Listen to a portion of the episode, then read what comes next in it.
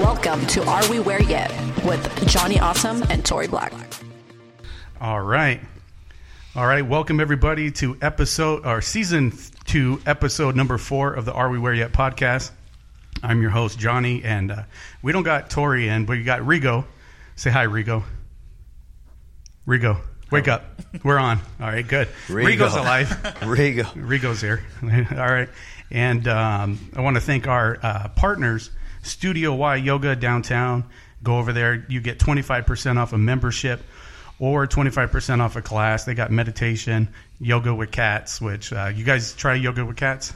Negative. No, neither of you. All right. Terrell? Never. Over there? I'm not a cat fan. No, not a cat fan. All right. I don't like cats. But they offer that, and I go for the meditation. It's really good. And also, North End Coffee House, which is downtown Yuma, Arizona. Mention us, 10% off of your purchase or a free cookie. You guys like cookies, though, right? I do. I was there yesterday, and I was awesome. Yeah. Awesome. I had the cold brew. It was really good. It's really good place. So, anyway, so this is episode number 4, and it's a special episode. And so I'm going to do a little announcement. And how much do you weigh? 160 pounds. All right. Ladies and gentlemen, talking out of this corner over here, coming in at how much? 160. 160 pounds. We got the pride of joy of Yuma, Arizona, okay. Chance Ferrar. Rigo, that was your cue. That's the worst Bruce Buffer. Yeah, it was bad. That was horrible. It was bad. All right. I won't do it again. But anyway, well, my headphones are going out. There we go. This is a great episode. I want to kind of highlight what's going on in Yuma, Arizona. You've been a big figure here in Yuma for quite some time now. I got your bio, and it's a pretty incredible bio. You've reached some heights in your life. And we kind of crossed paths when I was being a promoter, and I don't remember what Desert Rage it was, but that was the first time. And how long you been doing the Desert Rage? And to just explain what Desert Rage was. Well, I think we started it back in 2007. It's just a fight promotion, and we were focusing on building or having a platform for local fighters to essentially mature in the sport. Segue to bigger shows was kind of the idea, the concept for professional fighters, MMA. Mm-hmm. Mm-hmm. My brother and I, Ethan, who's sitting right here, and then we had a couple other guys, Justin Hale and Anthony Hale, and all of us were involved. My other brother Logan. It was just an idea, and then again, we just started. We just on our own, essentially, just figured it out through trial and error. And I think we got to a place that was really there was a ton of potential. And then I'm not sure if you know the history behind it. We ended up getting sued by Bellator, and there was some fallout with the casinos. But ultimately, it was very good time, very successful for the up and comer fighters in this town. It's not something that we've completely let go of. It's just kind of been on the back burner for a while life changes, if you will. Oh, wow. That's interesting. That's a little bit. I did not know that. Yeah. Well, I mean, we have family lives and things change in your personal lives that, my wife, for example, doesn't particularly like me doing those things. And so I kind of dedicated more time to my own children. But that doesn't mean that we've completely let go of the potential for that organization, because I do see the lapse. When Desert Rage went away, that platform for the mid-level fighters to get to the next level kind of went away with it. And so I recognize that. I know that we need to bring that back in some way, shape, or form in order to provide for these guys to get to, again, the big stage like Kelvin and Edgar and these other guys who have made it. Mm-hmm. Oh, so yeah, I forgot. Yeah, I want to introduce Ethan also over here. Yeah, my bad. Ethan, who I know from the bar scene. None of those stories are going to make it. That sounds really bad. None of those. Well, we worked together at a bar. Yes, we did. Let's clarify a little bit. We worked together. Yeah, I wasn't a club kid or anything like that. No. We worked together at a bar, and we'll save those for the Howard Stern show or something when we do that. Yeah. That would be more appropriate. Yeah. Except we could talk about that handstand you would do. Yeah.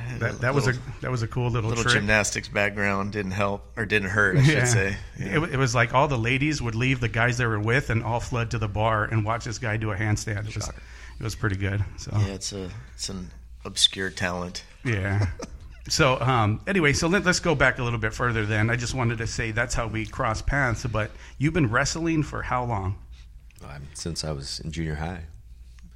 Junior high. You were 5, dude. You were 5. Yeah, my brother and I, we were fighting since we were kids. No, so. We went to Kofa High School when we were 5 years old. Our cousin. We were 7 or 8. My dad was looking at the newspaper, And he's like, boys, and my brother Ethan and Logan, we all, boys, you guys want to play soccer or wrestle?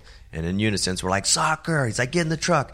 He takes us down to Kofa High School, drops us off. We walk in, it's wrestling practice, and then we started wrestling. And we did a little camp for a week, and then we went to a tournament. But then we didn't wrestle again until we were in junior high. So that's clarification. True. That is true. So my dad tricked us. We wanted to play soccer. Bastard took us to wrestling practice. And no regrets, though, right? Of course not. No regrets. I mean, without wrestling, I never would have, done anything that I was capable. Again, going to college, all these things were afforded to me, opportunities, because I wrestled. That's a funny trick, but it turned out to, prosper in your life and make you who you are today. Absolutely. So then, junior high, what happened then? Well, my brother started at Crane Wrestling. He was, pretty much a superstar from the very beginning. He was the most talented of all of us athletically, and so we're talking about you, right? Talking about my brother Ethan. Yeah, well, so, okay. Mr. Nobody. Yeah, that's great. No, yeah. That's awesome. This guy could dunk a volleyball. He could do everything. He was faster than us. And my brother Logan and I, we were still the fastest of our class, but we could never, beat our older brother Ethan in pretty much anything physically. And so then he was the first wrestler, and then we all just kind of, followed his footsteps. Just he stopped wrestling when he got into high school, but he was I was a sissy. He was undefeated all through junior high. Nobody could beat him. So you did have a little bit of a career there going on in junior high, but you stopped in high school. Why'd you stop, Ethan? That's a whole nother story. Okay. I was a little dude, super little. When I was a freshman in high school, I was 4'10", 84 pounds. The lightest weight in high school was 103 at that time. So you didn't even reach the lightweight, huh? I went out my freshman year. I went out for it because, like he said, I mean, I was pretty good at it, but I didn't have the dedication that this guy had. But see, he was always dedicated to beating me, and I had nobody ahead of me, so I didn't care. It was easy for me. It was easy. Sports were easy for me then, We grew up gymnasts. Our mom, I don't know, the backstory. I actually went to your mom's program back when I was a little kid. So okay, I did gymnastics. All right. Long story short, Gandolfo building, right? Yeah, the old Gandolfo building. Yeah. But long story short, our parents, our mother and father, were like super athletes in high school. Yeah, both track stars. They were track stars. Dad played 3 sports. Pole vault. Track. Yeah, he was a quarterback, and the point guard. And the point guard of the basketball team. I mean, he was a stud. My mom was also a stud in her own right, dancing, gymnastics. And so anyways, we were taught sports and movement and physical, type things were ingrained in us from the time we were born. I mean, we were in gymnastics at 2.5, 3 years old. So all that kind of thing translates into good body awareness, coordination, strength, you get different kind of muscles than other people have because you're always doing physical activity. But anyways, go back to the story is sports were easy for me because of that. And but I didn't have the mental part of it because I didn't have to develop. I could beat everyone without trying. It was too easy for me. There was no challenge. But you had a challenge because you wanted to beat him. Exactly. So then you were able to develop that mentality of okay, now I got a goal. I got somebody I could picture in my mind taking down, and that helped develop you as a wrestler. And you stuck with it past junior high, went to Yuma High, where you became 5A state champ. That's just a big school state championship, right? Got a scholarship from there and went to where'd you go from there? Embry Riddle Aeronautical University.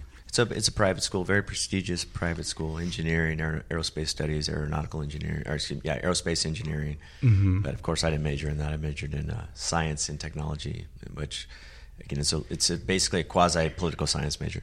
Okay, but still wrestling. Obviously, you went on a wrestling scholarship, right? I assume. I did. Okay, and then you. At what point did you see this as a career or something that you wanted to do and take professional? As far as MMA is concerned? MMA wrestling. Yeah, so when I graduated from college and I was a national champion in the NAI wrestling in college, and then I joined the Border Patrol. I moved to San Diego.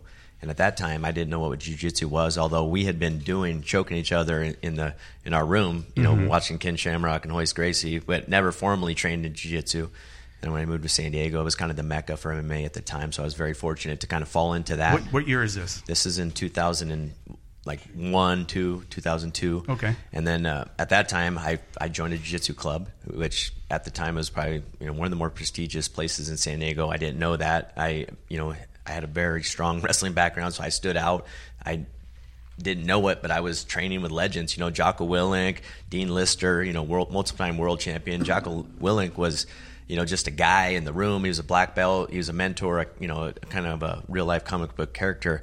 But these were guys that I was around every day training, and we were all buddies. And so I just happened to be surrounded by legends and you know, found myself very fortunate and essentially carved out my own path in that environment. And I was the king of the little guys.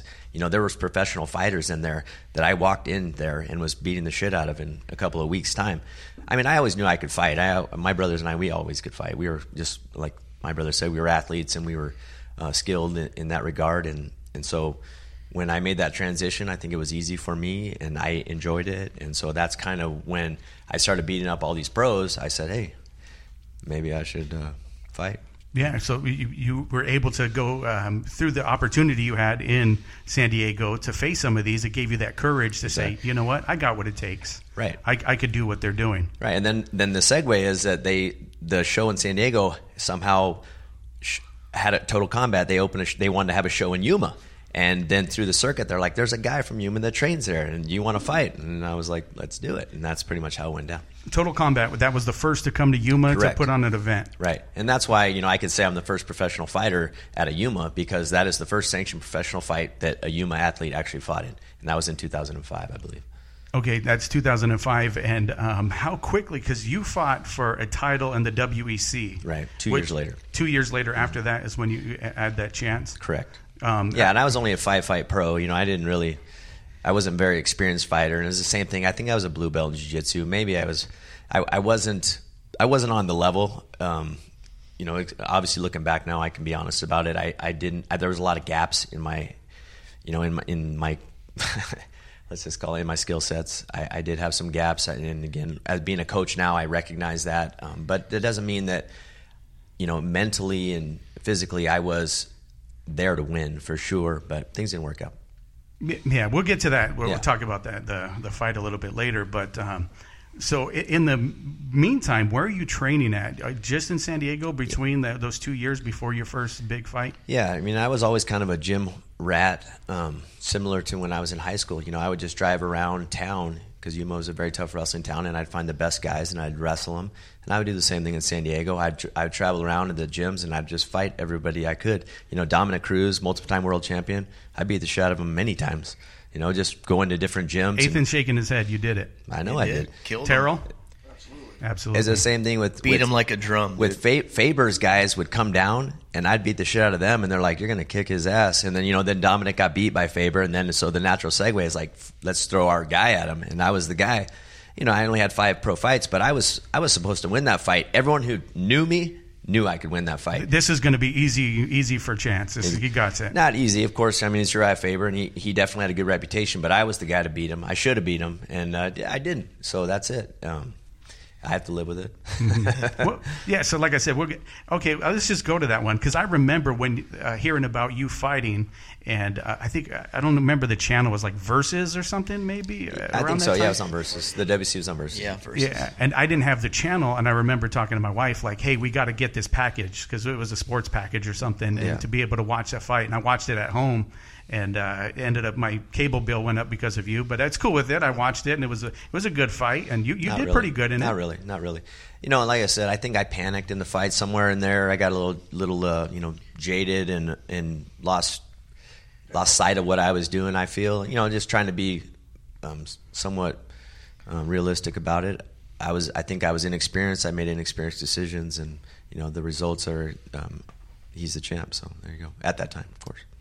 So the WEC, that's before, obviously, UFC ended up buying the WEC. Right. So did you have a contract with the WEC? So it wasn't just a one-and-done fight, right? Right, exactly. And so then I was going to come back, and, of course, thought I should, but nevertheless, ended up getting beat by a guy named Micah Miller, which this is just one of these things that I was a lot – you know, looking back at myself as an athlete, I was just a lot better in the training room. Like, nobody could beat me in the training room. I kicked the shit out of everybody. And then come to the fights, I'd get beat by these guys. You know? Is it the lights? I'm not sure. Maybe there is some like psychological, some stage fright, in perhaps. But I mean, going into the fights, I never thought for a second I could get beat. until I got beat. Every single time, I don't feel like I was scared. I was actually never nervous to fight. Mm-hmm. Only a couple of times, bothered by other things, but never really nervous to fight. I think the fighting part was easy for me. I've been fighting my whole life, and walking in there, once the fight starts, it's on. I'm not worried about that. It's other things that bother me, but from the outside looking in, Ethan, what do you think it was? Well, I mean, it was a few things. Like he said, these other guys are training to fight full time. I mean, that was their job. That's what they were doing. They didn't have other things in their life. I mean, Chance was already a early family man. He had a full time job. Yeah, I'm working as a federal agent on the border. I'm chasing down illegals, and then 3 days later, I'm fighting Faber in Vegas, and that's no joke. I'm working 10-hour days, training at night, and then going and fighting. This guy's training full time. Faber's sleeping in the gym. No, exactly. Yeah. And again, that doesn't. It's an excuse, but it also is reality. And I do appreciate you pointing that out, because that is really the reality of that situation at that time. And that's why, as coaches, I'm like, if you're going to be a fighter, you need to dedicate yourself to this full time.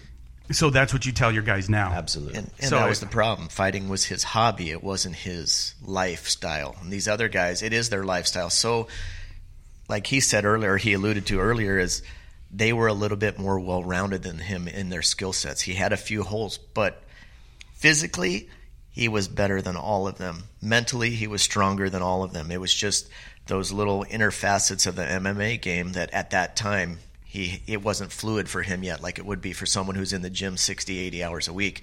He's in the gym for 10, 20 hours because he's working 50, 60 hours, and then he's got 20, 30 hours with his family. I mean, what's he going to do? Yeah, I don't think anybody would be able to go at that point. No, but that to me, and I obviously I'm biased, but none of those guys were or are as gifted athlete as Chance was. I mean, You talk about sheer aggression, power, strength, speed, tenacity, mental toughness. I mean, He's the best, and I know because, I fought this guy basically every day of my life. And he's 10 months younger than me. You know how embarrassing it is to get your ass kicked by your little brother? 10 months?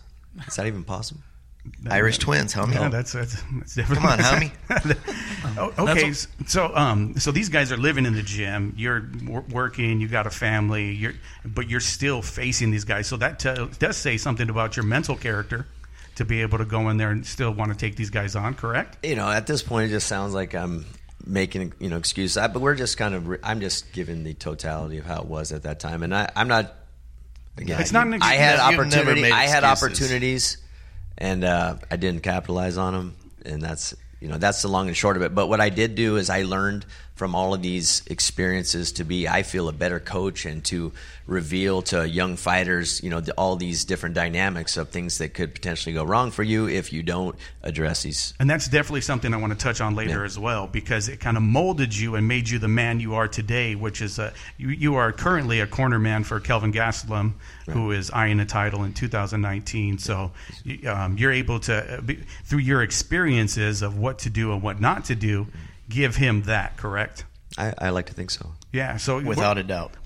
So we'll get to that a little bit. The simple fact of him understanding and even hearing, like talking to Kelvin privately, him even knowing, like, Chance has had the shot. You don't want that to happen. You know what I mean? You got a title shot now. You could talk in that mic right there, Terrell. Take full advantage of your opportunity, or else you don't know if you're ever going to get that title shot again. Mm-hmm. Those are things that he knows that from him watching Chance have that opportunity and knowing about it. He goes back. Kelvin tells me he watches that fight frequently. And I can talk personally about the pain when you, because I always thought that I was the best. I always thought, that I would be the world champ at some point. Mm-hmm. Even before I knew that I was going to be a fighter, I was trying to be the world champ in wrestling without even having training partners, just training on my own here in Yuma. Like, that's just the type of person that I was. And so long story short is I'm able to speak firsthand to guys like Kelvin, the fact that this pain never goes away for people like us. And he is like me. People like us, it will never go away unless you accomplish what you want to. Still hurts me to talk about it. I don't like talking about it. So, okay, so we'll move on. Let's keep talking about it. Terrell wants to keep going. My dog died too. Let's talk about that. I'm so glad you brought Terrell. Oh, that just put a smile on my face this morning. And you saw it, and it was a genuine smile. That's why Terrell and I coach together, because we're opposites. He's the yin and yang, or what? Yeah, absolutely. 100% yin and yang, and a very, very critical piece of the puzzle. And Terrell's also obviously a cornerman. Yeah. He's been brains. Balls. Brains, balls. Terrell like has it. No balls. That's good. Right, but he's got lots of brains. He's a eunuch. I think it's a eunuch, Terrell. Castrati. It didn't work out in my singing career, though. Rigo, can you turn my mic up just a little bit, bud? Okay. There you go. Good to go. Also, so let's move forward a little bit, and let's talk about how you created YU MMA, which is a gym in town. Turn it down a little bit, bud. Just a little bit. Okay, good. YU MMA, it's a gym in town. That came, obviously, it sounds like out of a necessity to be able to house these fighters that are now fighting in the Desert Rage at that time. Is that kind of how it came together, or right? Is it more to originally it was Arizona Athletic Club, and there was a little fallout with some of the other people involved a bit, and then we morphed into United, and that was, of course, that was out of necessity to keep going what we already had going, which is these stable of fighters that needed a place to train, that we needed to continue on in that process. And so sure. So okay, I forgot about that. The Arizona Athletic Club, right, that was over at the old mall, Southgate Mall at the time. So so you had that as, that was going on at the same time as Desert Rage, correct? And you were a matchmaker, correct, Ethan? I actually did. I did most of the matchmaking. Pretty I can't say all of it, but you did all of it. I did a lot of the matchmaking, and at the time, I didn't know what the hell I was doing. Right, because I'm trying to think about this thing, and you got this new entity, Desert Rage. You've obviously your brothers fought in some cage matches before. Who are you calling to enter the ring? You're calling your buddies, the people that can scrap. Like, who are you saying? Like, get in the ring. Sometimes. No, the funny thing is that occasionally, yeah, but no, I mean there were a few. Because he did Total Combat, I was kind of involved with it, supporting him. So, I would hang out with their people. What was her name? Diana and... we had the connections in San Diego. Anyways, we had connections in San Diego. Then we would find people that had clubs or, fight clubs or jiu-jitsu clubs or whatever around the state. And then you just put out feelers. And once you have a fight promotion like that, I mean... We had a website, so they'd start emailing us, hey, I want to fight on your show, And then it was about vetting them, is this guy just some dude that messes around in his garage? Does he have a record? Is there any video on him? Is there any, what do I know about this guy? Does he have word of mouth? And then this is the level to which the loyalty and the people we reach out to. So one of the shows, we were getting sued by Bellator. We came up with this 2-on-2 fight idea that was kept falling through. But this was a concept that I was getting ridiculed online. I was getting calls from, Sure Dog and MMA Fighting. What the hell are you guys doing to the MMA scene? 2-on-2. Right, but ultimately, Terrell, sitting right there, was able to step up with another buddy of our, Doug, and fight the 2-on-2. And to me, it was a legendary match. I wish we had video. I changed my camera crew, which was a horrible decision. I regret the hell of it. I wish I would have kept with the Williamson brothers. I totally botched that one and hired this new crew. Yeah, Wes and I should have. I screwed that whole thing up. And again, just sometimes you get sidetracked and make some. Obviously, there's several other poor decisions I made. But that being said, these boys, and again, just people we knew, stepped up, fought on moment's notice, and salvaged a great thing. I remember that fight, and it was great. It was good, but it was also like I was cringing a little bit. It was chaos. Yeah. At one point, I wanted to toss Terrell a chair or a ladder or something, yeah. And Lewis Steele, I mean, and again, so we know all these guys at this point, and it is funny looking back on it. And sure, I remember that same feeling because these are my brothers, and they're fighting, ultimately. I remember Doug's face. Yeah. Like, I'm dead serious. I just remember this look on his face like, okay, who am I going after now? Who do I hit? Yeah, it was different. And, but that was a brainchild of yours? Absolutely. And again, it was just an idea we were flirting with, doing something different. And I really think had we progressed in the shows, had things not gone the way we went, I can only imagine – where we would have went with these ideas, because we were experimenting with the 2-on-2s in the gym, trying to find the best kind of most I guess most entertaining outcome, you know, if you will. And that was one of the big sticking points for their 2-on-2. There was finality. Once one dude went down, it was almost a guarantee the other dude was going down. Exactly. And again, we were flirting with different rules on, you know, should the fight terminate or not. And ultimately what you saw was our first run at it. And we all just kind of only run at it. only the run. One and only run at it. And Lewis Steele was one of those just tough dudes. Oh, he's tough as hell. Hey, do you want to fight the other two guys? Yeah, absolutely. And then he cracked Doug and all. He dropped him. You could get a little bit closer, Terrell, and turn his mic down a little bit, Rigo, so we don't get any feedback. But yeah. So what Desert Rage was that? Do you remember? I think it was like 11 or 12. I can't remember. So 11 or 12. Yeah. Wow. Yeah. So but first Desert Rage though. But who are you calling? In Yuma, I'm saying, because you have to have hometown guys. You got to have a reason. You call the El Centro boys. I call the El Centro boys a lot. They fight. There was a 51-50. Yeah, those guys. They were, you know, there was Ivy Combat Grappling. There was 2 or 3 clubs out of Imperial Valley that we basically went to as a go-to in the early shows because Chance had his gym, so we'd take fighters from his gym, and then we'd match them against, more often than not, guys from the Imperial Valley. Mm-hmm. Because, like those guys are like Yuma. They fight out there. They're tough guys, and they're ready to throw down a moment's notice. So it's definitely a good match for us and them, and we kind of had a rivalry, but it was still was constructive. Well, the thing that we did, you know, on our model as opposed to like Total Combat and other people, we showcased local fighters. Like Total Combat would come into town and take one Yuma fighter, and they just come to beat the shit out of us. They come to beat the crap out of us and bring all these San Diego fighters that have been training for 10 years and try to beat up, you know, Yuma kids that have been training in their garage for 6 months. And then make a show out of it. So they got their money. And so what we did is we took those kids that maybe used to be in their garage, now they're in Chance's gym, and they're showing – you know, some skill set, and we'd take them and match them with guys in the Imperial Valley because they were on a comparable level. It made for more entertaining fights. Mm-hmm. And just those few fights experience with guys on your level is the difference in getting these guys to another level. Without that experience, we weren't able to get guys up. And so that, again, to my brother's credit, he was able to figure out a lot of those matches, make the right matches to give guys again. So Kelvin Gastelum's the perfect example. What Desert Rage was his first? He fought in a few of them, but I don't know. He made a came on 3. I mean, I think it was like 8 or 9. Was it that long? It was against Mike Gentile. Yeah. Okay, so but Edgar Garcia fought in the first Desert Rage. Well, he fought in Mexicali, so that was 3. No, it wasn't Desert Rage though at that time. It was still Desert Rage. What's that, Mexicali? Yeah. We fought Mexicali. I don't need those? No, I think that one was not Desert Rage. That was not Desert Rage. What did we call that one? No, that was another show. Anthony took him in the dark night. I was actually mad at Anthony for that. But that's I'm talking about the one that was at El Nido Sports Club. No, that one was, but we're talking about Kelvin's first fight. Oh, first fight. Yeah. No, that was his first fight with us. Correct. Yeah. So you mentioned some other names. So let's talk about other names that come out of Yuma. Mm-hmm. That I know Edgar Garcia, Efren Escudero. So did they fight in Desert Rage? All of them fought in Desert Rage. Efren didn't fight until he was already established, but for the most part, he's one. You know, Terrell coached Efren since he was in junior high up, and so he was already a pro. Efren did something very similar to Chance. He ended up in Tucson wrestling at Pima, and when he was in Tucson, he ended up in a place just, I'm going to show up here, and it turns out every one of those guys ended up in the UFC that was in this garage gym. Drew Fickett. Yeah, Drew Fickett, Joe Diesel Riggs. Yeah. And then, then Danny Martinez, Seth Baczynski.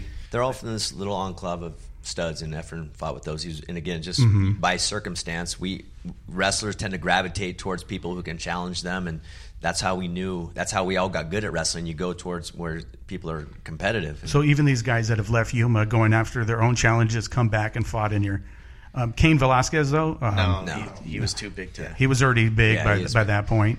Yeah. But you can't, I mean, he was in the UFC on his third fight. Yeah, he was UFC in his third fight because he was a heavyweight. There was, at that time, the division wasn't very tough. But even Cain, like, if you have to go back, I'm sure Cain was still motivated or from Desert Rage. I mean, he was a kid back then, wasn't he? Yeah. So, I mean, it at least had to open his eyes to say, man, Yuma I can fighters. Do MMA too. It's not like he'd never heard of it and then just went and did his own thing. I think that kind of maybe opened the door to him too in a certain way. So you're saying kid. So what was the first Desert Rage? What year? I think it was 2007. 2007. So he would have been about 27, 28, 25, around there. Before that. Way before that. You're right. It was in 2006.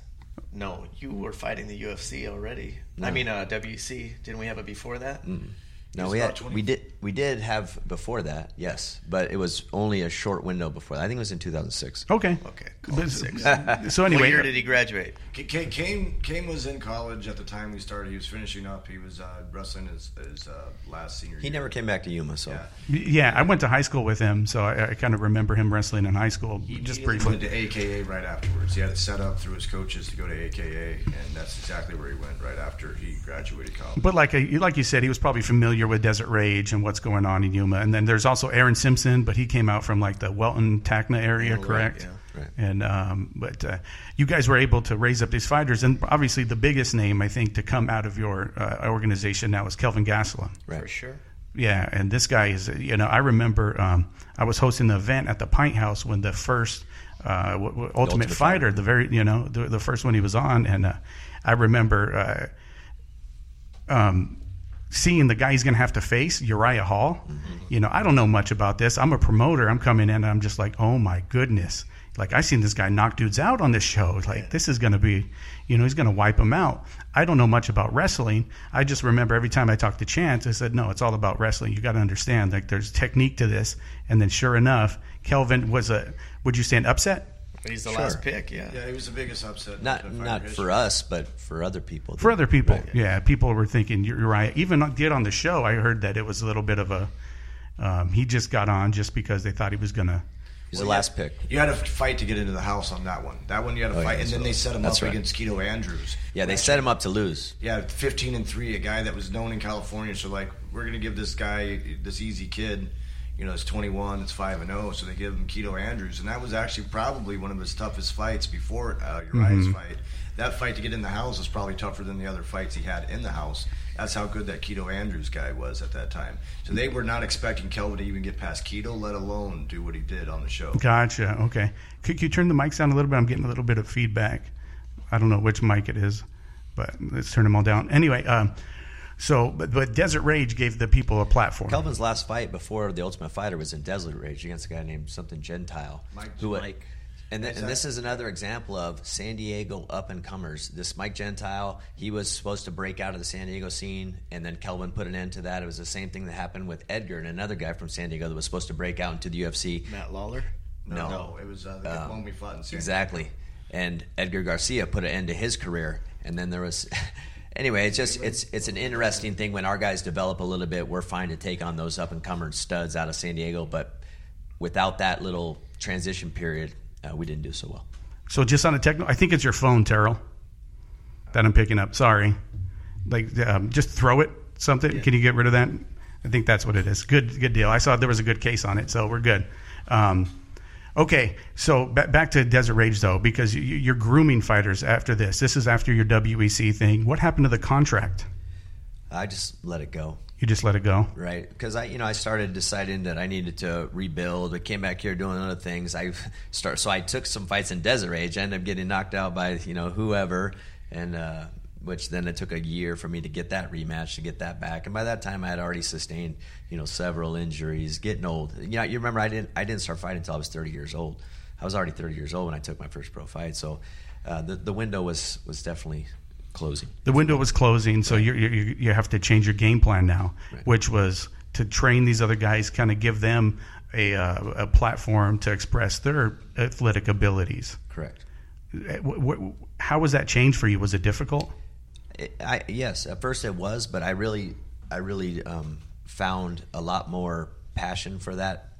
It was almost like, you know, them winning was me winning, so that competitive side of me kind of, you know, was able to make that transition. I was able to focus more of being a coach versus trying to be a coach and an athlete. And so I really think that it helped me once I really bought into it. Once you owned it. Once I owned it and let go of that other drive in me to still want to, you know, fight and pursue my own, you know, goals. When I came to the realization that I definitely was over the hill, if you will, and made that transition, I definitely think it made me more well-rounded and more prepared to be a better coach. So now you're coaching. Are you you think you're doing wrestling with kids here? I think I saw a picture on your Facebook. We'll always be wrestling. We're always wrestling coaches forever, and that's just giving back to the community the same way that other men you know, gave back to me when I was coming up. So, and it's, what is it at, though? Where are you coaching at right now? Just to give people... Junior High, Cibola. We have a club team that we just started, Terrell and I. It's Yuma Top Team is the name. We're thinking about changing it. We just started it. But it's at the junior high level. We're taking fifth grade and up. And that's over at my sister's gymnasium, which is off of Pacific Avenue. 1335 South Pacific. Right. Okay, so if people want to get involved, they can... Yeah, they can write me a Facebook message, and I'll give them the information. So, yeah, junior high level, we're going to win a state title. Coach Terrell is going to be the head coach, and Coach Chance is going to be the assistant. And we're going to do some big things, and we're going to make sure that this town when it brings back a state title, which hasn't been done for a few years since Terrell won it. How long ago? 2016. 2016. So it's been a couple years, and that's at Tempe State. Pepe did a great job. Yeah, no, Pepe and Summerton are unbelievable. They won the Tucson State last year, school only state, and they did a great job. And they're always great people to have around. As like, hey, that's a benchmark. Mm-hmm. You can tell right that what they do in Summerton, it like. When we go out anywhere else, we're all Yuma, but when we're here in city, it's like Summerton, what they're doing over there is the benchmark of what we got to keep up with. Oh, gotcha. Yeah, they're doing great things over there. Yeah, and you probably don't want to hear about the politics, but there's a lot of club teams in this town, and there's a lot of coaches who kind of try and, you know, there's only so many athletes, but there is a lot of talent in Yuma, and so we all trying to fight over the talent and try and get the best guys into our club. And Terrell and I kind of doing our own thing right now has caused a little bit of a stir in the ranks, because a lot of these high school coaches are wanting these feeder programs to feed into their schools. But, you know, Terrell and I are only going to focus on what's best for the kids individually. And, of course, you know, that is our focus. So if this school doesn't make sense. It doesn't. We don't care what school they go to. You don't care. We just want to help the kids reach their individual goals. They can go to whatever school they want to go to, and that's our mentality. But these guys care. The schools care. Those coaches that are more concerned about, you know, what they're going to get are more intertwined in their own personal agenda versus what is best for the kids, in my opinion, which is not cool. And even outside of high school, Chance and I both take time. He works now with Cibola, so he does mostly Cibola, but when he's not school-affiliated like I wasn't last year, I'd go pick up kids from San Pasqual, Yuma Catholic, Kofa, Cibola. We all work together. It's like, I'm not school affiliated, so the best need to work with the best, and that's how I. And that's just your mentality. And, that's just your principle. Do it, and if they're willing to put in the time, I'm willing to dedicate my time to make them be better wrestlers. And I hope that, you know, some coaches appreciate it and some don't. Some coaches want to keep it in house, and some coaches are like, man, I'm glad that this is going on because it's keeping my kid motivated, or they see a little difference. And these kids all have probably 10 coaches in their lifetime between junior high to high school. Mm-hmm. And all of us are, I believe, somewhat integral in very different things. You got to take everything from everybody you meet, take something positive, and go be your own man. And I think in the end, it's, we know you want to be a champion, so Chance and I really, let's help you be a champion. Or a woman, because there's a lot of girl wrestlers now. And Terrell's the best, most dedicated coach in town. And he doesn't get paid, and neither do I. And that's the thing that's kind of, a lot of these coaches who do get paid don't. Anyway, okay, I'm sorry. So hold on, wait, but so you don't get paid. So this is obviously a big passion for you guys. There's something beyond getting paid. Absolutely, you're giving back to the community. And get a little bit closer, Terrell, please. It's the same thing with our fighters. We've never taken a dime from them. You know, of course, there has been a time where Kelvin won a big fight and kicked me a check, and I was just like, you know, I start crying. But I don't want anything from these guys. I just want them to do what they reach what their goals are, whatever their dreams are, because, you know, we all have dreams, and it's a big thing for, I know, athletically, again, those demons never go away if you don't achieve them.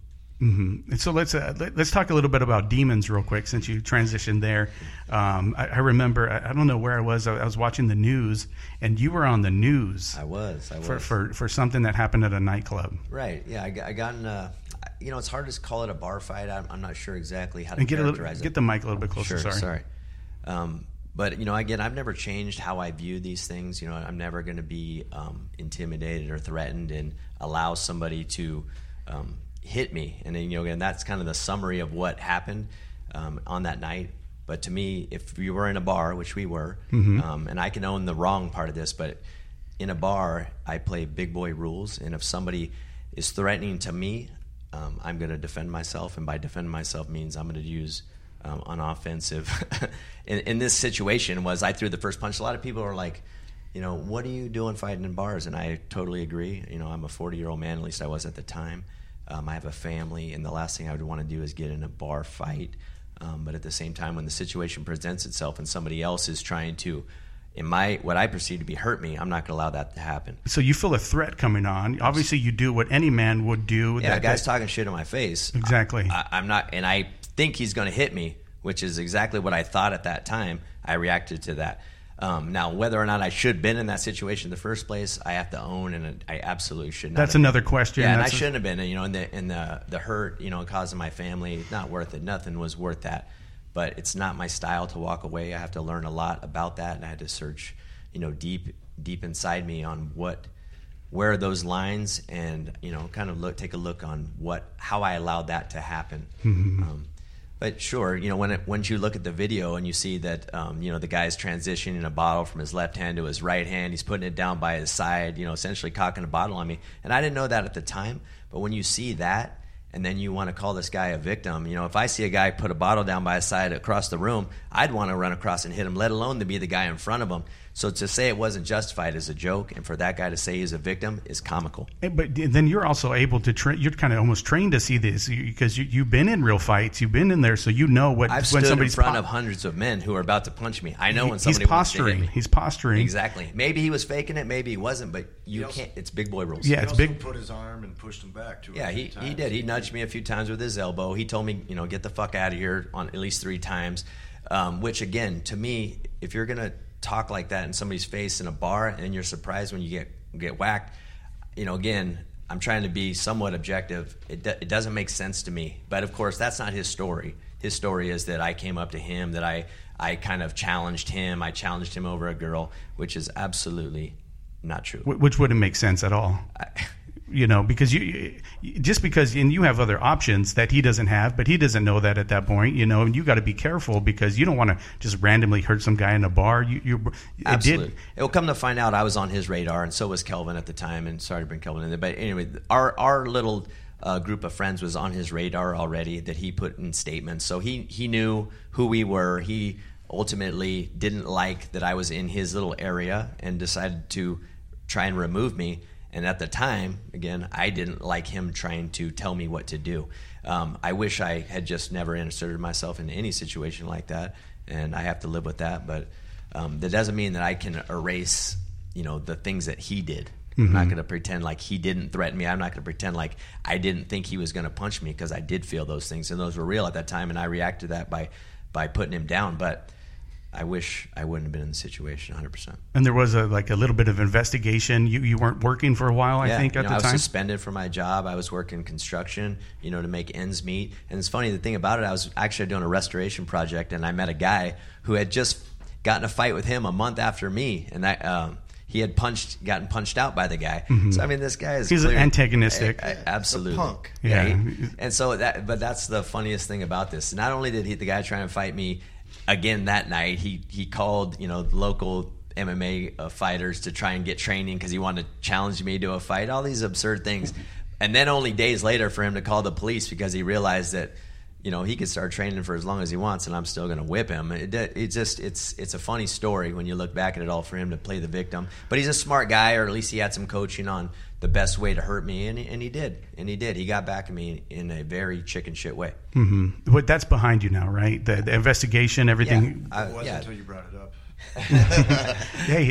He said, yeah, no, we were good here. Yeah, no, the thing is, what I was accused of, which was assault, never happened. And there's actually a funny, or it's not funny because it is now to me that it's over, is that so the prosecutor elevated this assault to a felony assault, because they said that he had fractured his sinus, which, you know, sinus is like a paper-thin bone or whatever.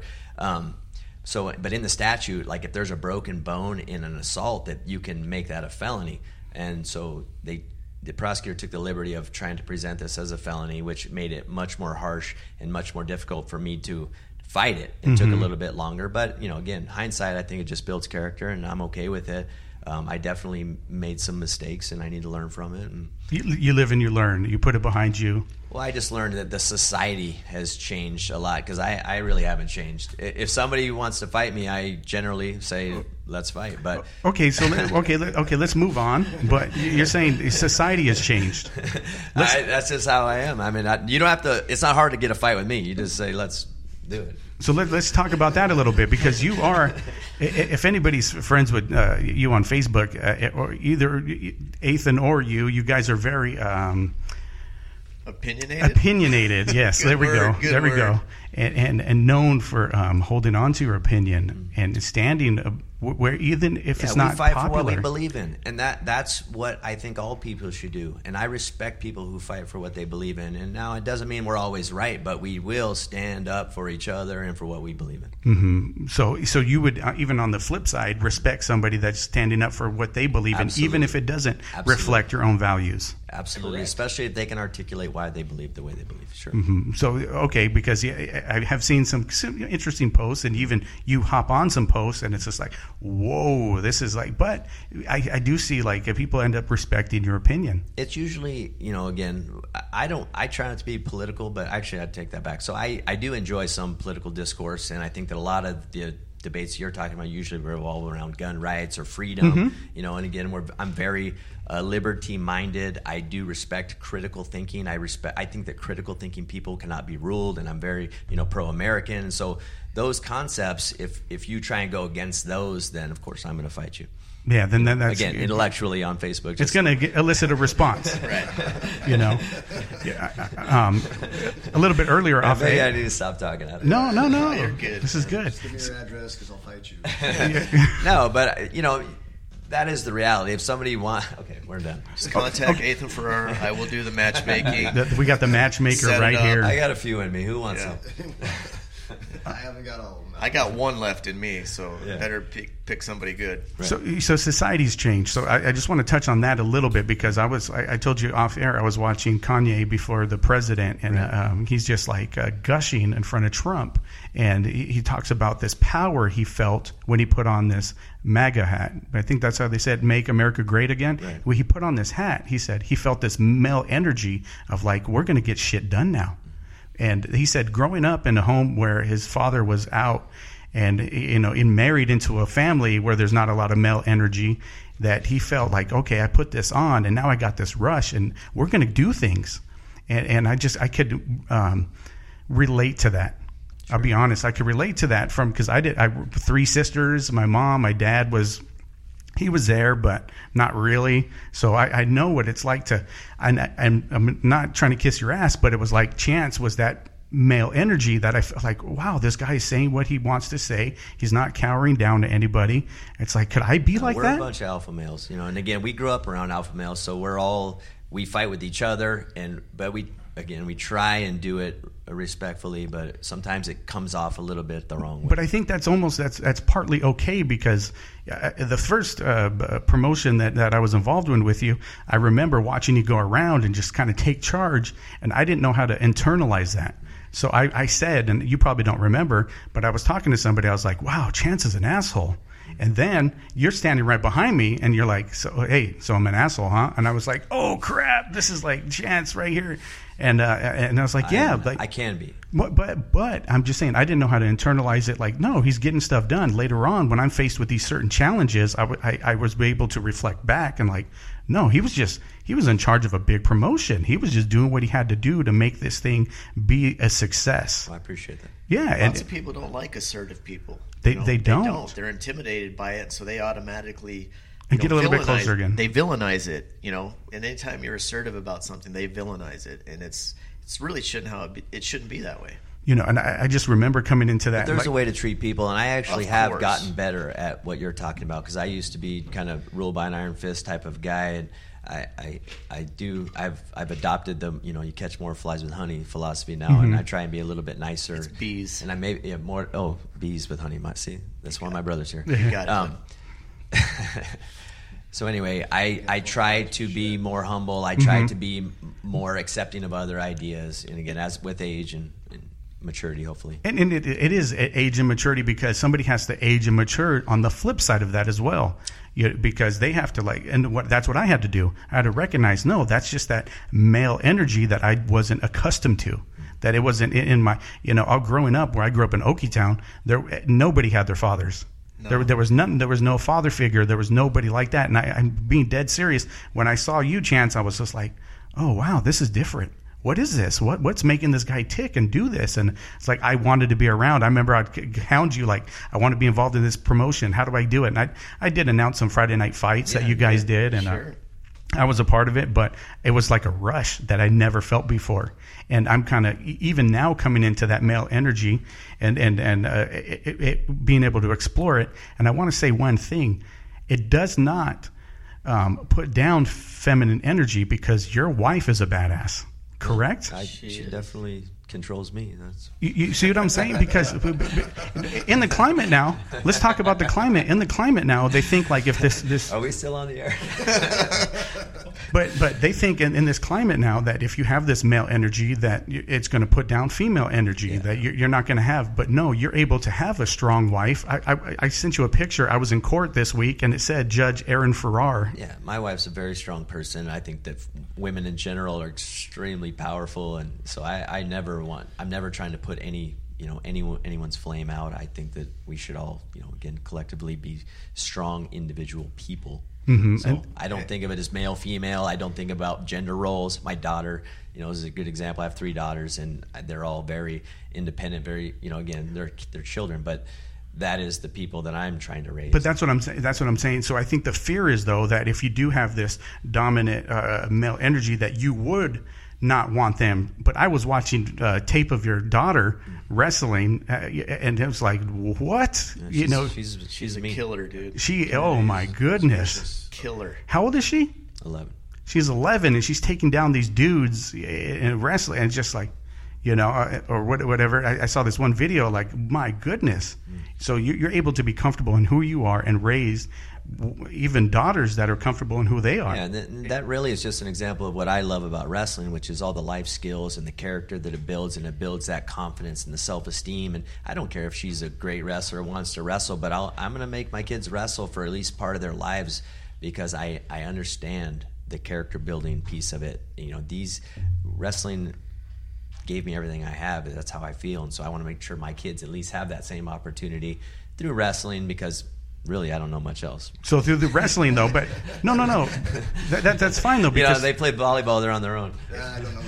But through this adversity, man, that's what wrestling teaches people how to deal with adversity, how to handle that adversity, how to handle it. So you're able to teach these principles and mentally. The awesome thing about a little bit closer again. The awesome thing about wrestling that I've been able to be around is our coach, Coach Glosterike, said it to us at different times, I'm sure, but he consistently said that. When you get through wrestling, when you get to other areas in your life, you're going to look at the other people around you and realize you can do it better than them. And that's like, wrestling will teach you the skill sets to survive in any other asset in life. You go without eating. You can go, I got a goal in mind and short term. And then the other thing about wrestling is when you start coaching, you realize you get so many matches. Like if you get 50 matches in a year nowadays, that's what you're doing these days. And sometimes in the off season, you're getting 100 matches. You get to go back to the drawing board and say, this worked. And then you go back and you work hard again. And then you see instant results of, look what happened when I actually put in time for 2 weeks, how much better I got at something. And you get to see an instant result from that. And then that could translate over into any area in life where, oh man, when I was normally playing video games for 30 minutes a day, I took 30 minutes out and I actually went and did something, whether it was write down my goals for the week, whether it was, read a book that says this is how you do something, whatever it may be, you realize that. In wrestling, it's, now I'm going to go hit a move. I can't get up off bottom. I'm going to go in the garage and I'm going to drill every day for 30 minutes just trying to get up off bottom so I can fix this. And then you start seeing it into a match and going, oh, look, I fixed a problem. And I think that that's what happens in wrestling, where you just get to see that. Where no other sport, I think that you get that type of, let me apply something in the scientific method and then try it out so often. You don't get 100 football games in life. You don't. That just doesn't happen. So wrestling is that thing that's developing character. Absolutely. It's developing character in these kids, and that's your outlet. That's what you guys know. So mental toughness, physical toughness. Mental toughness, physical toughness, how to face adversity, mm-hmm. how to be able to, what do I do in this situation? And like you said, they're able to see the results of like, hey, if this work ethic thing really works, I'm seeing A plus B equals whatever, and it's like it's coming to me already. Right, and Johnny, that mindset is exactly, so we take that into the fight game, but also this is why I'm a big advocate of wrestling for kids, is because you can take that mindset and you can transition into so many other things. You can apply that to anything, like Terrell's saying, life. This is being good at real life. That mindset teaches you life, where other sports, quite honestly, there's gaps. And in the wrestling, that mindset is imperative, and that's why kids who wrestle, they can transition to jiu-jitsu, and in a year they'll be whipping the jiu-jitsu kids because their mindset has been ingrained in them to be, you know, to learn, to apply skills and develop skills to meet challenges and goals, and that's real life, not Fortnite. And well, another real thing about that, real quick, is in wrestling, as a coach, as a fellow wrestler, or as a referee, even I can see. And I know Chance will say it, you can see when a kid quits. You can see the moment in the match where the kid just mentally quits. It could be on a shot. It could be, you know, the kid could be getting his butt kicked, but there's a certain time where a kid will quit on himself. And when they come off the mat and you point that out to them, yeah. Hey, I saw when in your eyes you quit and gave up. It's not about winning all the time. It's about never quitting. And the moment that I saw that you quit with 2 minutes left in the match, you didn't have to do that. You didn't have to do that. You could have just saved yourself and saved your character and actually came off the mat as a winner, even though you lost and got your butt kicked, knowing that you never quit. So next time you go out on that mat, that's what I want from you. And you get kids to start focusing on that psychology as well, and that really translates over. And that resonates with me because I watch videos of myself quitting and going, you know, but again, my quitting is just you're mentally shut down. You know, you're not processing to you're not still trying to win. You're not trying to win anymore. And that's survive. Exactly. And that's the equivalent of quitting, and it's a harsh word, but it is. And if you face it, you will get better. And unfortunately for me, I didn't start thinking in these terms, or didn't have the right people calling me out on certain aspects of my life that you know, I'm able to look back on. See, now. You say the word unfortunate. I don't think it's unfortunate. And that's kind of why I started this podcast. It's Are We Where Yet? Because I think you were being groomed to be a mentor for these people, because there's not mentors these days.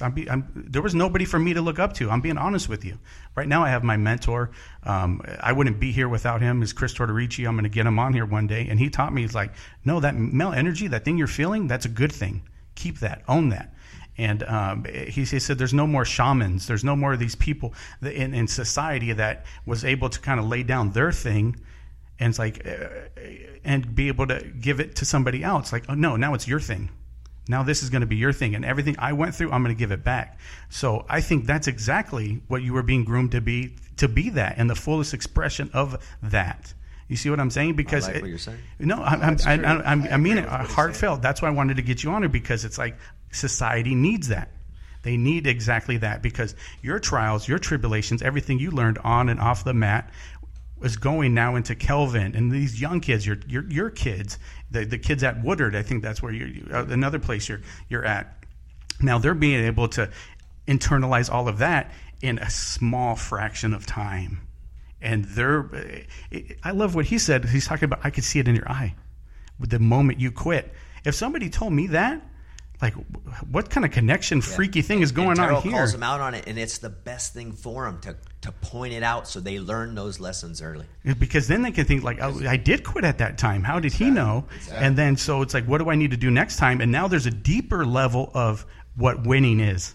Winning is not quitting. Right. You're not going to win every battle, but you're going to win something inside of yourself. You're not going to lose if you don't quit. Losing happens, but quitting is unacceptable. Losing happens, but quitting is unacceptable. I like that.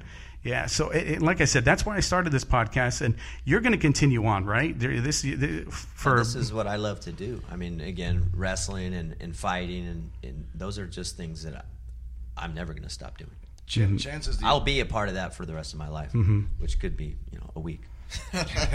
Chance is the epitome of when I have, I guess, counseled certain fighters when I see them coaching, and I'll talk to them when they're still fighting, and I explain to them, I like that you're an assistant coach, and I like where this is going. After your fight career, I think you'll be a good coach. However, I want to explain the yin and yang of something. When you're an athlete, you got to be selfish. You got to care about your goal, and you got to worry about your goal, and you got to focus on that, and you got to ascertain that. When you're a coach, the best coach has got to be selfless. Mm-hmm. Chance is the epitome of being perfect at both. When he was in it and he was trying to be the best in the world, like he said, no matter whether it was wrestling, whether it was even an arm wrestling contest, it didn't matter. Chance is always trying to be the best in the world. That's always what he's always tried to do. And that meant he had to be very selfish in those mentalities. But now that he's become a coach, he's trying to be the best in the world, but that means he's very selfless. He gives up his time, his house, his energy. He gives so much. He doesn't have time to focus on him anymore in order to be a great coach. He solely focuses on those other people and helping them achieve their goals. And that's why I look like hell, by the way. And so, but the him that he was talking about becomes them. That's right. The him becomes them. There's one piece of that, though, that I think is missing right now, and he is 100% accurate on what he just said, but I think the team dynamic of MMA is so important, and the selfish part of fighters is kind of a coach needs to still build a team of selfish fighters, and a team of selfish fighters also is that fighters realize that their job is still to make their team better. They're making themselves better by helping their team, but that's kind of gone away since we all kind of stepped out of the gym game and seen what's going on in the MMA community. Is there really isn't a team of fighters anymore. There's no stable. There's no guys really dedicated to something, to building that team. So you're saying, okay, that team here in Yuma? Yes. That's what's unfortunate, and I don't see it, and I always hope I see it. I don't see it. And that takes a leader to do it, and I think we're lacking some leaders. Okay, so hold on. So then, but you're kind of saying it, so do you want to do it? I will do it. You will do it. I will do it, but again, there's a time. Yeah, things need to be right for me to do it, but this is never going to go away, and I have a lot of aspirations to build more champions, and I care a lot about Yuma, athletes, and we have so many that definitely that's their dream. So why wouldn't I want to be a part of helping them achieve that? Yeah, and I saw you. We were watching the McGregor Khabib fight at the same location, and you said that you have plans on maybe opening up something in the future? Sure. Like right now I'm coaching wrestling. We have guys doing jiu-jitsu. When I sold the gym, I gave Yuma United 5 years of non-competition, so I'm not going to open a gym until that time. I will stick to that contract, but they basically have 2 more years to get it together, or I'm going to take it over. That's just how. That's why he's the best. Yeah, he would drop the mic at that point. Yeah, and that's the honest truth. And Chance's gauntlet. Always the general in this, and he leads by example. It, like you said, the male energy. I think Nathan being the older brother, and we all look. Nathan is by far the best athlete, and he's most intelligent of the family. Washed up, no, but Chance just has this male energy about him. We're all alpha males, like Chance says, but even with alpha males, Chance is still elite alpha. Yeah, he's the alpha male of alpha males, and he gets us to want to be alpha males when we're around him. And I think that so that energy starts to permeate. His community is benefited both in wrestling, fighting, and even just as men, like you said, being fathers and mentors and having people like that. And Chance is, to me, the epitome of all those things. That we're grateful. I'm gonna get choked up, settle down. Yeah.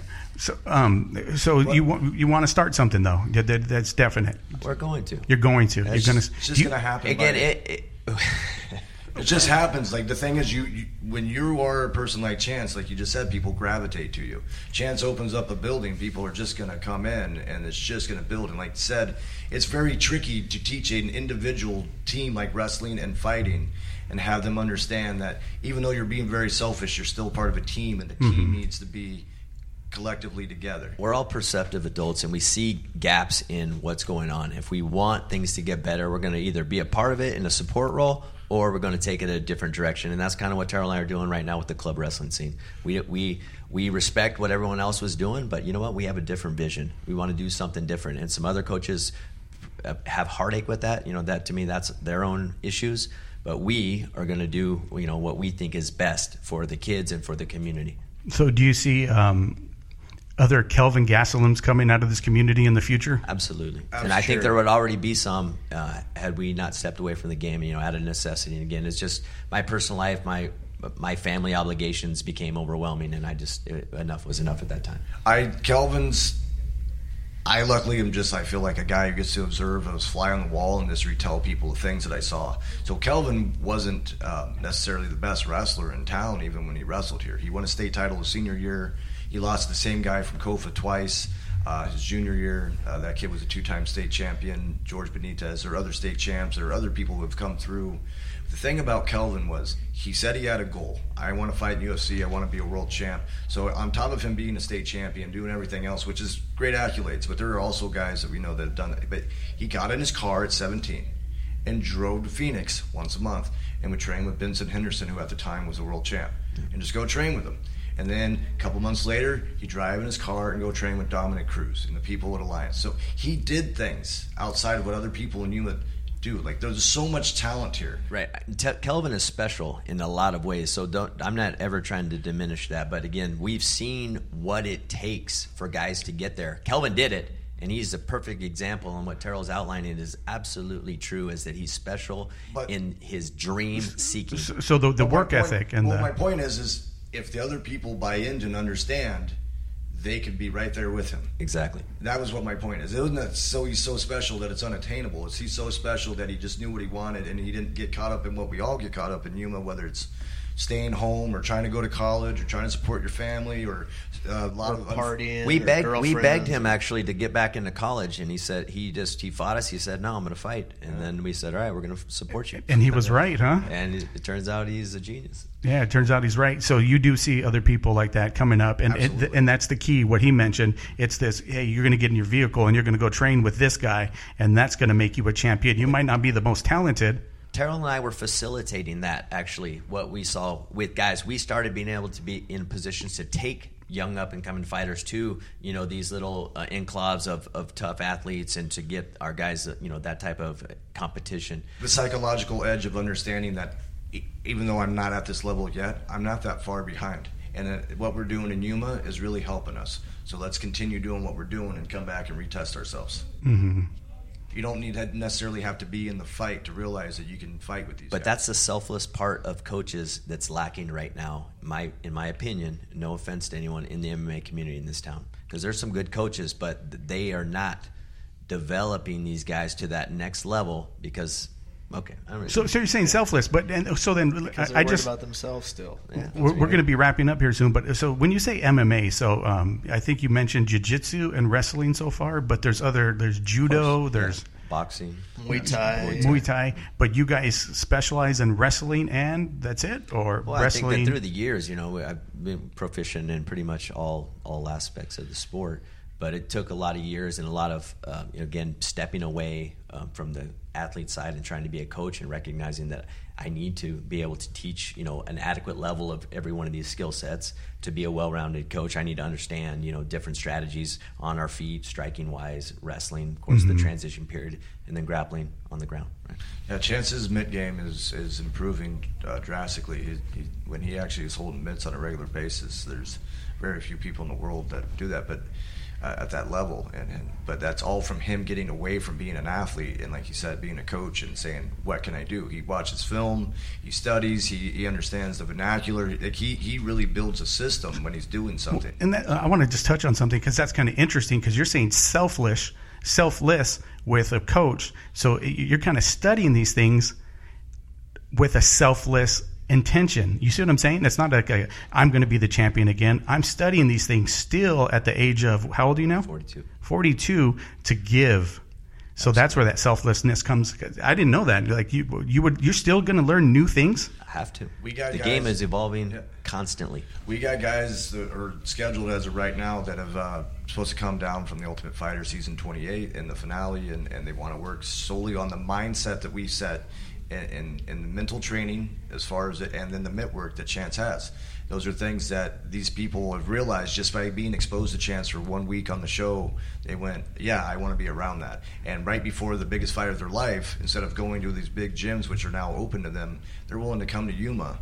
Wow. And be trained by guys because they see it, and that's the thing. It's what he said earlier. It's they see also that you're being selfless, that you're not trying to say, hey, come here and give me 20% of your purse and do all these things. It's like, oh, you believe in us? Well, then we believe in you. Let's see what you got. We talked about the mindset earlier. It's either every day you're either getting better or you're getting worse. So we're always trying to evolve. And just last night, I was talking to a fighter. We were talking about holding mitts, and as a coach, I'm trying to get better not only at holding mitts but philosophically on how to put ownership on that selfish athlete and saying you need to decide What are your top five combinations? I'll hold them for you, but I want you to pick them. I don't just tell you, you know, I'll give you my basic warm-up, our fundamentals. We'll always practice what we're good at, but we need to train in, you know, what we're not good at and what we want to get better at. And those are things you need to, you know, you need to take ownership. Of course, I'll advise and recommend, but ultimately I want, and again, this is just part of the process. It just happened last night. It's just an example, but we're always trying to get better. We have to. That's beautiful, because when I saw you, we're watching the fight, you said you normally always go for the wrestler. Right. Because that's your background. Sure. You know, wrestling, so the wrestling. So the stand-up game really isn't your thing, but you're still improving on something that's not your thing because this guy needs it. Absolutely. That guy that you were talking to actually in real life last night needs this. So you're going to figure it out, and you're going to even putting it back on him, take ownership of, you tell me, and then I got it. I'll go study whatever you need me to study to make you better. I just don't want him to think that he's a zombie and I'm just going to, you know, turn him into something. I mean, he's going to make himself a champion. No coach makes you a champion. The athlete makes himself a champion. That's it. He has to do the work. He, of course, we're going to advise. Of course, we're going to recommend. But ultimately, every one of us has to own that responsibility of making themselves the champion. Wow. So we're wrapping up, like I said. So where do you see yourself going with this? Do you see, like you said, more Kelvins coming out? Hold on, wait. I want to. What does a cornerman do? First of all, I want to know.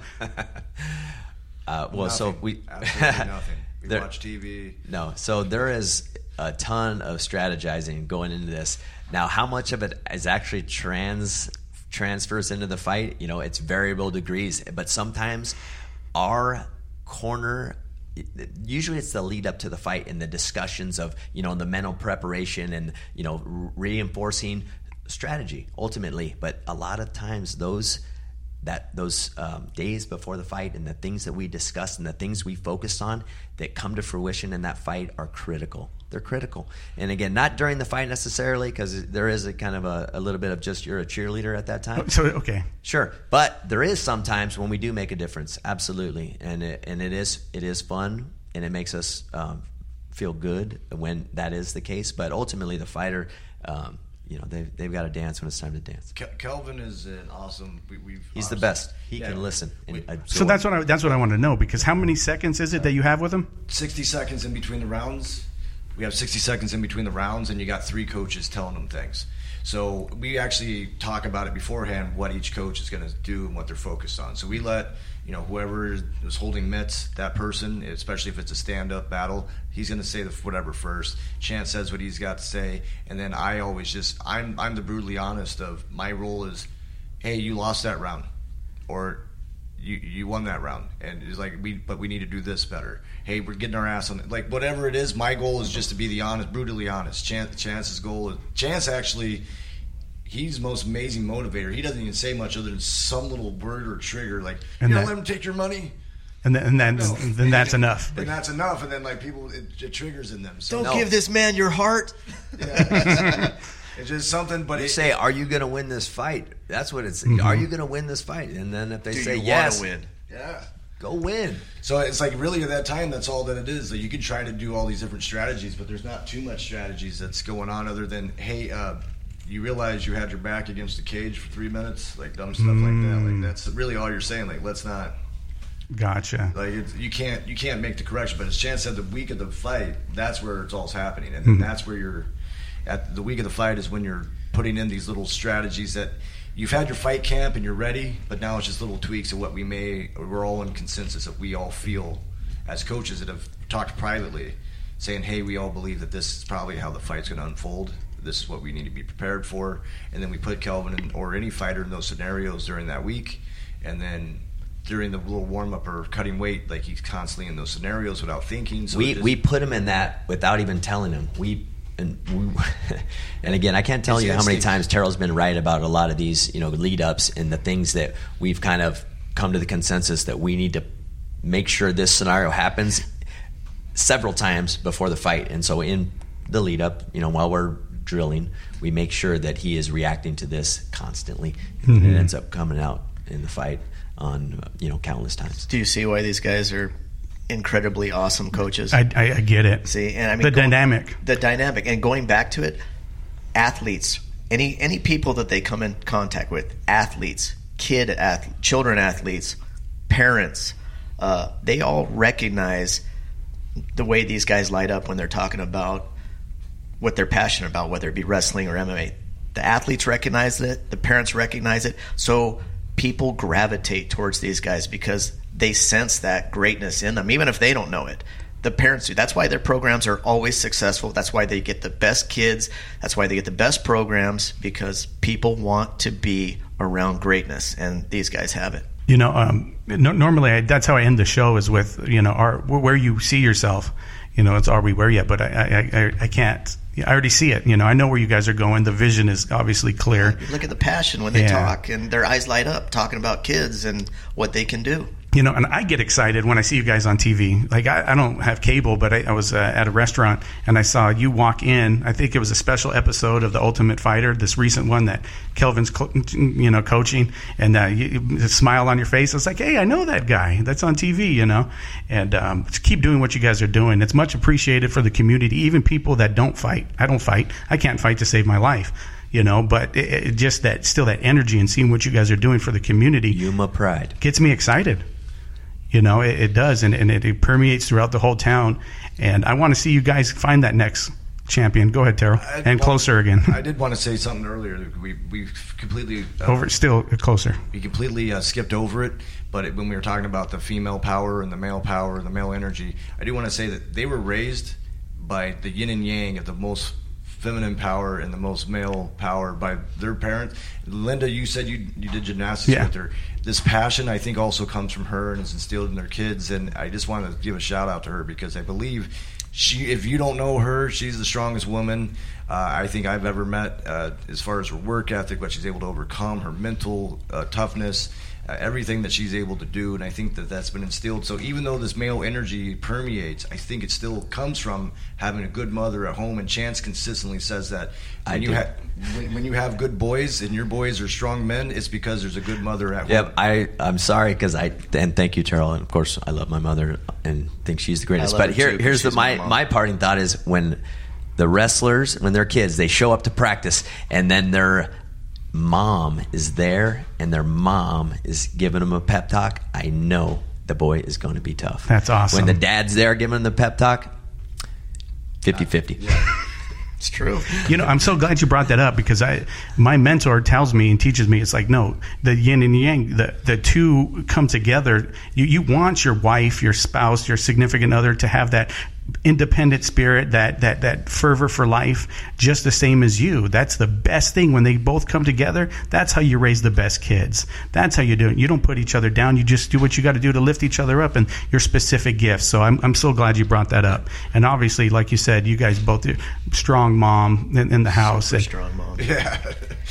I mean, my dad's tough, and my mom is 100 times tougher than him. That's really cool. So I want to thank you guys for coming on. I'll let everybody know how to subscribe and how to get to this episode as soon as it comes out. It'll probably be like a week from today, but thank you very much. I really appreciate it, and I appreciate you bringing Terrell, even though he likes to get away from the mic all the time. So we're going to have some fun times in the mixing of this episode. But thank you for having us. Yes. But yeah, pleasure. I really appreciate it, and hopefully I can get you guys back on. You know, it'd be cool doing it after Kelvin wins the championship, right? Great idea. Damn Skippy. Yeah, because he's going to win. I agree. We sure hope so. He's focused. I believe he is. Yeah, he's definitely focused. So, again, thank you guys. And remember, everybody, leave us a rating, a review on iTunes. It really, really helps us out. And don't forget to subscribe and share it with your friends if you like what you hear.